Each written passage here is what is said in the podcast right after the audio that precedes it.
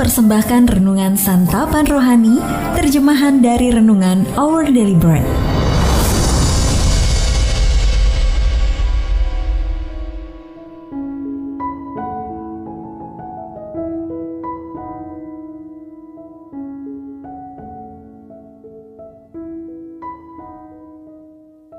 Sahabat ODB, pembacaan Alkitab hari ini terambil dari 1 Tesalonika, pasal yang kelima ayat yang keempat sampai dengan ayat yang ke-11. 1 Tesalonika pasal yang kelima ayat yang keempat sampai dengan ayat yang ke-11.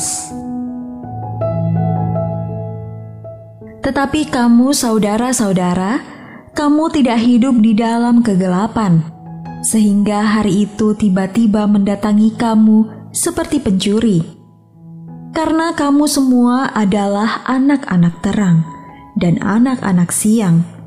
Kita bukanlah orang-orang malam atau orang-orang kegelapan. Sebab itu, baiklah jangan kita tidur seperti orang-orang lain, tetapi berjaga-jaga dan sadar. Sebab mereka yang tidur, tidur waktu malam, dan mereka yang mabuk, mabuk waktu malam. Tetapi kita, yang adalah orang-orang siang, baiklah kita sadar, berbaju sirahkan iman dan kasih, dan berketopongkan pengharapan keselamatan. Karena Allah tidak menetapkan kita untuk ditimpa murka, tetapi untuk beroleh keselamatan oleh Yesus Kristus, Tuhan kita, yang sudah mati untuk kita, supaya entah kita berjaga-jaga entah kita tidur, kita hidup bersama-sama dengan Dia. Karena itu, nasihatilah seorang akan yang lain dan saling membangunlah kamu seperti yang memang kamu lakukan. Ayat Mas Renungan hari ini terambil dari 1 Tesalonika pasal yang kelima ayat yang ke-11 dalam terjemahan Bahasa Indonesia sehari-hari hendaklah kalian tetap saling mendorong dan saling menguatkan, sama seperti yang kalian sedang lakukan sekarang ini. Renungan hari ini berjudul Siraman Semangat ditulis oleh John Blaze. Saya menyebutnya sebagai keajaiban dari gersang menjadi subur. Hal ini terjadi setiap musim semi selama lebih dari 15 tahun.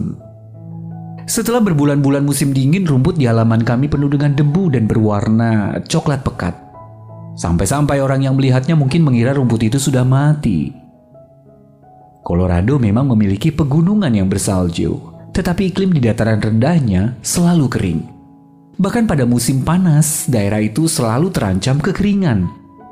Namun, sekitar akhir Mei, setiap tahun saya menyalakan alat penyiram yang mengeluarkan sedikit air tetapi konsisten. Maka dalam waktu dua minggu rumput yang semula kering dan coklat berubah menjadi lebat dan hijau. Rumput hijau itu mengingatkan saya tentang betapa sangat pentingnya dorongan semangat. Tanpanya, hidup dan iman kita ibarat sesuatu yang nyaris tak bernyawa. Tetapi alangkah menakjubkannya pengaruh dorongan semangat yang diterima secara konsisten terhadap hati, pikiran, dan jiwa kita. Surat Paulus yang pertama kepada jemaat Tesalonika menekankan kebenaran tersebut. Melihat jemaat bergumul dengan rasa cemas dan takut, Paulus merasa perlu memperkuat iman mereka. Yang mendorong mereka untuk terus melakukan pekerjaan baik dalam mendorong dan menguatkan satu sama lain. 1 Tesalonika pasal yang kelima ayat yang ke-11. Sang Rasul tahu, tanpa dorongan seperti itu, iman mereka dapat menjadi layu. Paulus sendiri pernah mengalaminya, karena jemaat Tesalonika juga pernah menyemangati dan menguatkannya. Anda dan saya memiliki kesempatan yang sama untuk memberikan siraman semangat dengan menolong satu sama lain untuk makin berkembang dan bertumbuh. Sahabat ODB dorongan semangat apa yang Anda terima baru-baru ini? Lalu siapa yang membutuhkan siraman semangat dari Anda hari ini atau minggu ini. Mari kita berdoa. Ya Bapak terima kasih atas dorongan semangat yang telah kuterima. Tolonglah aku untuk juga menyemangati orang lain. Amin.